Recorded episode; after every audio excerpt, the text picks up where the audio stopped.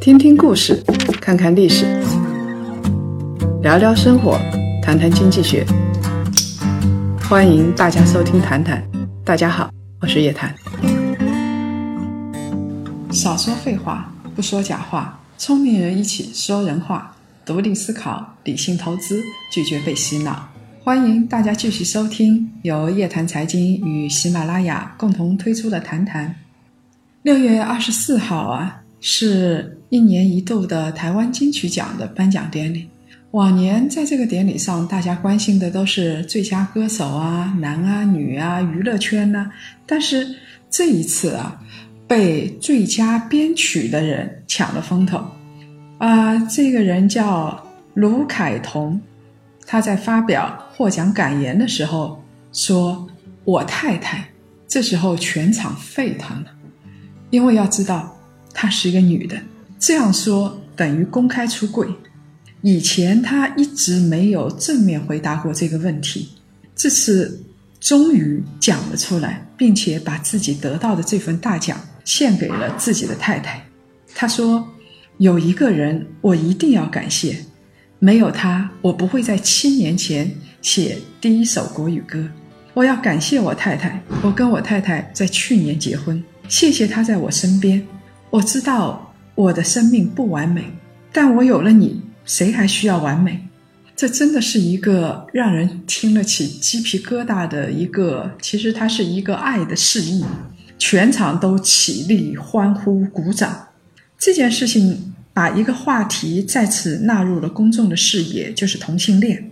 在此前的一个月，台湾地区司法院的大法官宣布。禁止同性结婚是违反宪法的行为，这使得台湾地区成为亚洲的第一个同性婚姻合法化的地区。很多人做了调查之后，发现女性接受男性同性恋的比例比较高，男性呢接受女性同性恋的比例比较高。原因很简单啊，大家都在看戏，反正同性恋又不是我，又不是我家里人，但是。你如果问问他们，如果自己的孩子是同性恋，他们会怎么办？这时候十有八九他们会犹豫，而且会沉默。刚才一副大义凛然的样子全然不见。那些认为同性恋非常时髦的人可以醒一醒了。其实同性恋从古到今一直都是有的。中国古代有些专门的词是拿来说同性恋的，比如说断袖之癖。龙阳之姓，所谓龙阳之姓，就是战国时候的魏王，他跟龙阳君之间是同性恋。另外一个断袖之癖呢，是西汉汉哀帝的时候，啊，他跟小鲜肉董贤同床共枕。啊，当早上醒来的时候，汉哀帝要出去办事儿了，他发现自己的衣袖压在董贤的身下。他不舍得叫醒董贤，所以拔出了一把刀，把衣袖割断，自己悄悄的出去了。我相信在同性爱里边，这个也算是爱到极点了。到了明清的时候，当时是禁止官员嫖娼的，所以男同性恋就更加多了。《红楼梦》里边啊，关于同性恋可是没有少写，不光是贾珍、薛蟠这样的。魔王，连贾宝玉也是这样子的。贾宝玉第一个有点暧昧关系的男性友人，应该是秦钟。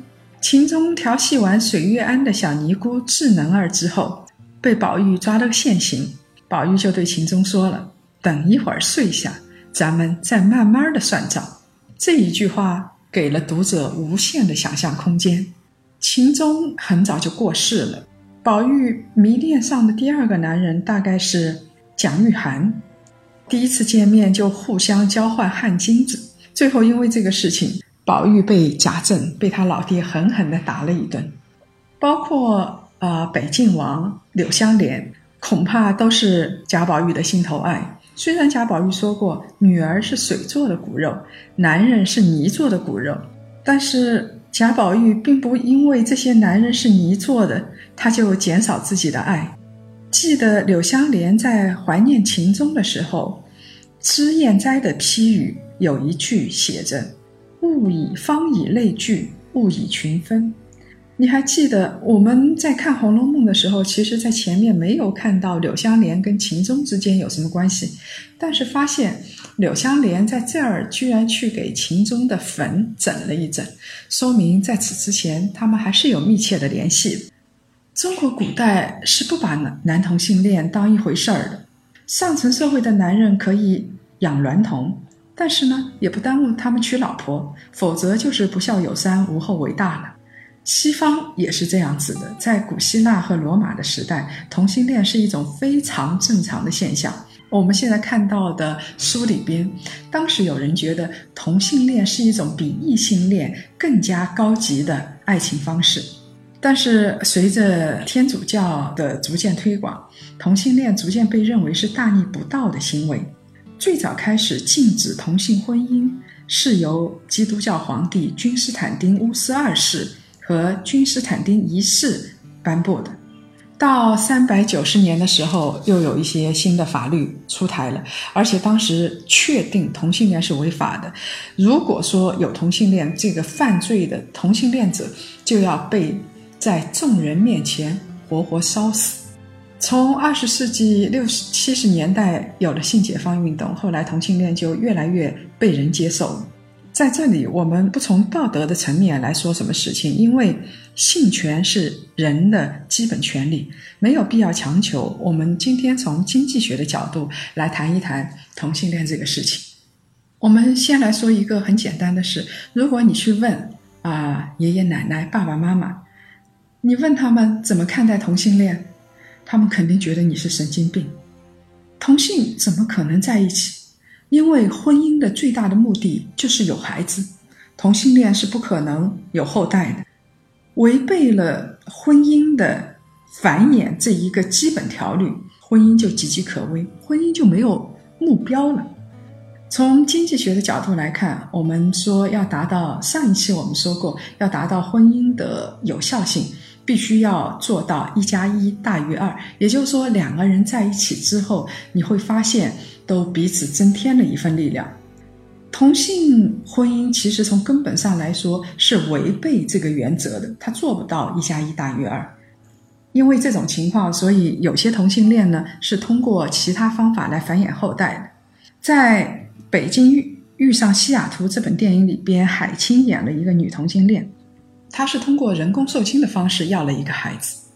根据统计啊，在美国的。LGBT 这个群体里边，这个群体指的就是同性恋、双性恋、跨性恋。大约这些群体里边，百分之三十七的人是有孩子的。然后在百分之三十七的人里头，百分之六十是自己的亲生孩子。所以我们来看，绝大多数这些同性恋啊、双性恋，他们是拒绝繁衍的。而且不少人是选择不要自己的亲生孩子，因为社会压力很大，尤其在中国这样的传统的。社会里边，在有些啊观念很封闭的地方，他觉得你同性恋是不可思议的，所以呢，有些人有些同性恋承受不住这样巨大的压力，就出现了不少骗婚、行婚的这种情况。以前凤凰卫视有个节目，好像讲的就是同妻的故事，啊，这些女性很。很可怜，他被男的同性恋男的骗婚了。当他们生了孩子之后，男人就觉得觉得自己尽到了繁衍的社会责任和家庭责任，以后自己该怎么着就怎么着了。同妻们就在那儿咬牙切齿。同性恋没有问题，但是你骗别人替你生下孩子，这个就不太道德了。而且你没有给人家回报，人家并不是你的生育工具。从传统上来说，家庭是基本的经济单位。所以呢，古代婚姻基本上是契约制的。我们以前说过啊，媒妁之言，父母来决定你的婚姻。所以有没有性魅力根本无所谓，反正在一起就会有孩子。所以一个个家庭就是一个个小的经济单位，既完成了传宗接代的任务，也会让社会更加稳定。我们看看《水浒传》里边的那些英雄好汉，其实这些人拖家带口的是不多的，只宋江有一个包养的阎婆惜，而且最后还把这个不守妇道的漂亮女人给杀了。如果我们想象一下，这里边的所有的好汉都是拖家带口，有一大堆孩子，三妻六妾，我不知道他还怎么呃跑到水泊梁山，然后在一起聚义，这根本是不可能的。所以从传统的社会来说，女人不管是女人还是男人，你即使是同性恋者，你也必须要完成传统的社会义务和责任。所以在雪花秘扇里头，这个雪花她生了一堆孩子，干家务，被丈夫殴打，晚上还要满足丈夫的欲望。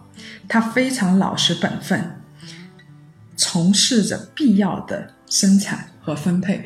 是一个特别特别传统的女人，她有可能她都不知道自己有同性恋的意识，根本这种意识都没有。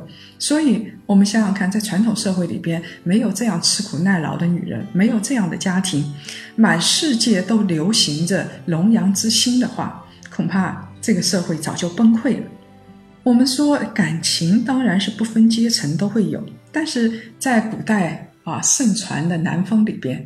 有钱有势的人，我们看到的更加多。《红楼梦》里边贾府那些饱食终日的男人，所以你说这些人他真的是同性恋吗？我觉得不能加上这么一个“恋”字。比如说有一些娈童，有一些书童，不过是他们的性伴侣，连个身份都没有。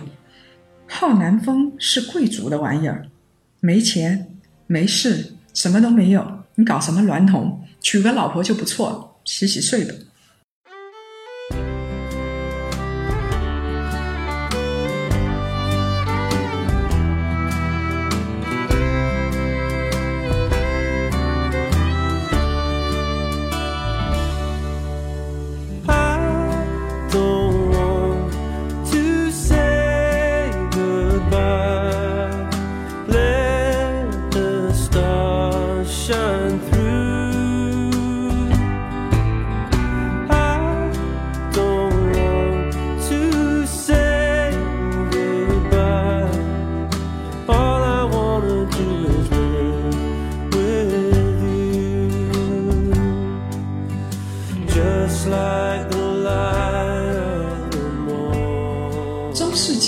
口多，经济条件差，大家都吃不上饭，非常的穷。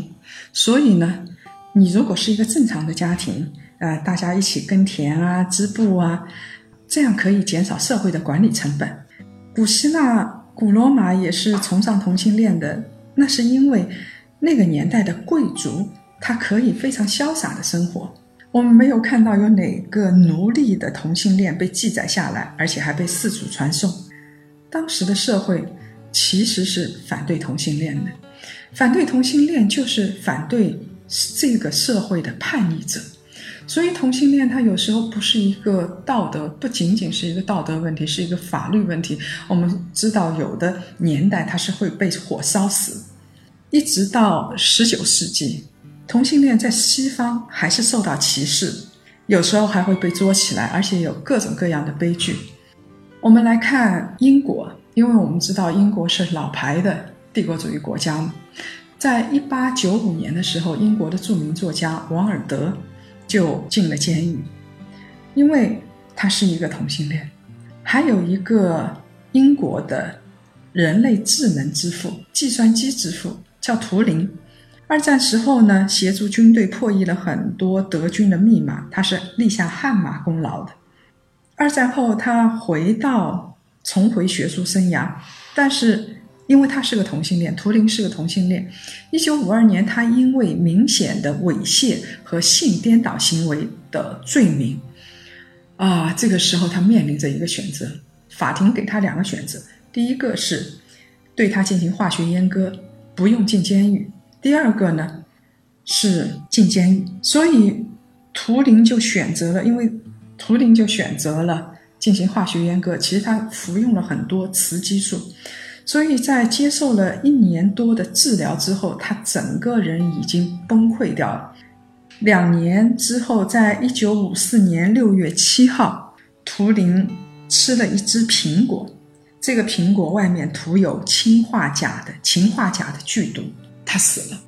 有一种说法，我们知道苹美国苹果公司它有个 logo，就是那个苹果咬了一口。据说苹果公司的这个创意就是来自于图灵。那什么时候中世纪以后大家放松了对于同性恋的管制，放松了对传递知识的这个管制呢？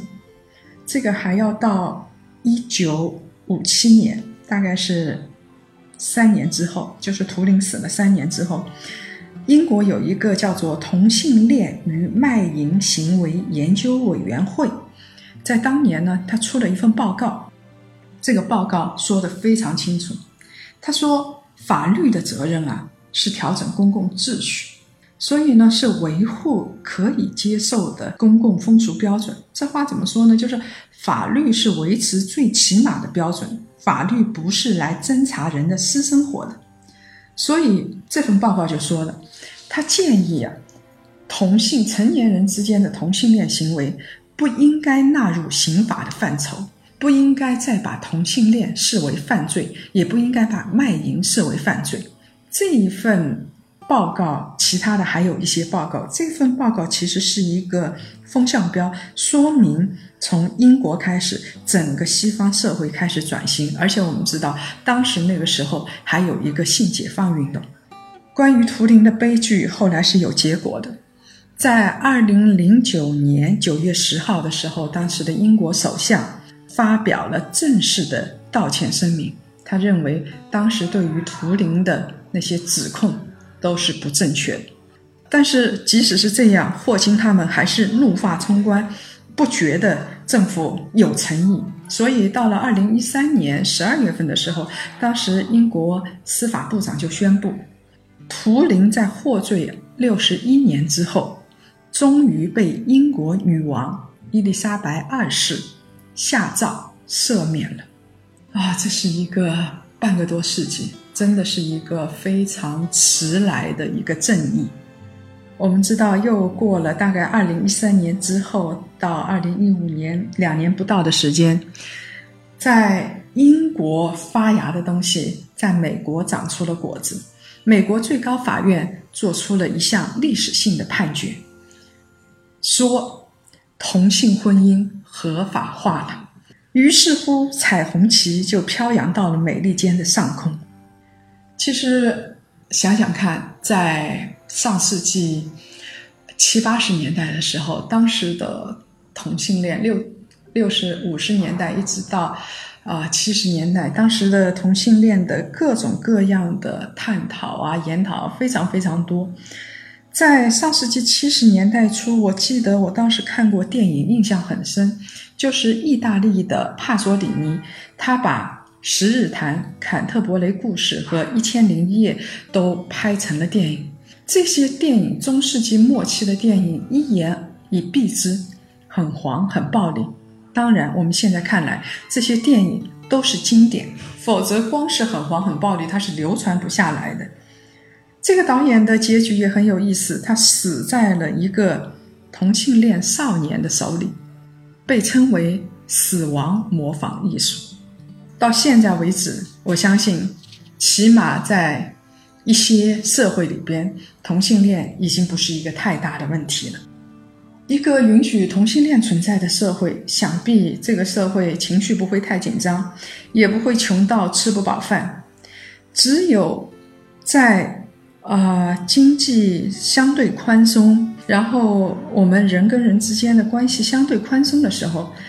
我们才能从人性的角度来看待同性恋。现在当然有一些年轻人把同性恋呢看作一种时髦。拜托，不管是同性恋、异性恋，都是你的生物属性而已，有什么可追捧的？我们可以理解同性恋，但是不必为了时尚去追捧同性恋。我们对于人性持有一个本真的态度就可以了。中国呢，其实整个社会环境也宽松了。现在有很多人说到同性好朋友的时候，他们会用一个词叫做“好基友”。看来中国人对于同性恋已经不那么歧视了，否则“好基友”这个词不会到处都用。这个也是中国社会进步的表现，说明中国社会相对的来说有所宽松，而且相对的来说，经济也比以前好得多了，不会再有吃不饱穿不暖的情况。好了，这期节目呢就到这儿。今年啊，我们全国四大地区线下活动已经开始陆续落地了，啊，包括闭门创富会议、高端投资的理财会议，而且我们的美国价值投资之行已经完美的落幕了。希望今后有这方面爱好的朋友可以一起加入我们，到全球各地去看看投资的东西，而且跟我们一起来探讨一些投资的理念，而且可以实践。这次没有加入我们的朋友不用心急，以后我们每一季都会推出一期投资之行，下一站是以色列，期待大家的积极参与。另外呢，我们檀香学院的投资理财的课程也已经上线了，有各类的大咖，他们共同的特点是说干货不说水货。我们需要稳定的价值观，也要有非常有用的工具。大家可以在夜谈财经公众号咨询课程信息，希望到时候可以跟大家面对面的来交流。继续来分享两位听众朋友的留言，名叫刘正飞 T 四的朋友说：“谭姐最后一句说到心坎里了，满脸的愁，心肝肺肾都想重新来过，后悔回到五线小城当个乡级公务员，能聊天的对象都找不到。”今年考杭州、南京的公务员的职位又擦肩而过了。他说：“我的年龄已经二十八岁了，止损呢不甘心，家里的压力又很大，所以每天焦虑、失眠，恶性循环。”我想跟这位朋友说的是，任何时候起步都不晚，尤其是你这个年纪，还没到三十岁、二十八岁，你想做什么，想清楚了，然后每天认真的去做。啊，你不会后悔你的人生，你会觉得起码我是努力过了。另外一个朋友名字叫做三十郎当岁，他说啊，不是拜金，我他说我不是拜金，我就是觉得应该拒绝矫情。一个女人真正成熟的标志，应该是分得清爱欲、情欲、物质欲，多腿并行。其实不要这个把自己的。情欲当做你的爱，这些东西你把它分得清清楚楚的。我们懂得人生苦短三万天，你也就顾不上瞎矫情。刚好看到以前的一个女同事对于一篇《欢乐颂》的评价文章后面的加了一个评论，她说：“如上所述，爱是什么？相守一辈子，难道就是爱情唯一完美的结局？很难说。只要当事人觉得幸福就好了。”幸福会不会是自欺欺人？未必。他如果自欺欺人，能够欺骗一辈子也挺好。等到男人女人都成熟了，就不需要任何一个其他个体来满足自己了。这时候还结屁个婚啊！我觉得啊，不会到这一天，就是你彻底的不需要任何一个人，尤其是不需要异性在你身边。他说，借用上面的话，变形成一个男人的观点就是。该爱就爱，该散就散，该上床就上床，该花钱就花钱，完事儿了，别瞎想，继续向前。叶老师说的都是基因在作怪，哪有什么爱情？爱情和诗歌都是男人扯淡来骗女人的啊！我没想到这位朋友啊，我的上一篇让你有了这样的感觉。我觉得，呃，我从来没有说是没有彻底的爱情的。这个世界上爱情少，但。也是有的，就是说我们自己在看一些东西的时候，要把它分得清清楚楚。所以这个你前面说的是非常对的，就是你要把自己的你想得到什么，你想要家庭，你想要身体，还是你想要金钱，你得分得清清楚楚的。然后呢，不要把它们混在一起，然后去矫情去。隐瞒自己的内心，然后装腔作势去得到一些东西。你明明想得到钱，结果你偏要跟自己说你是想得到爱情，这样子就混乱了，而且也过不上好日子。如果各位想了解更多财经经济类的资讯，请搜索拼音谈财经，关注公众号夜谈财经。下周五下午五点，同一时间，我们不见不散。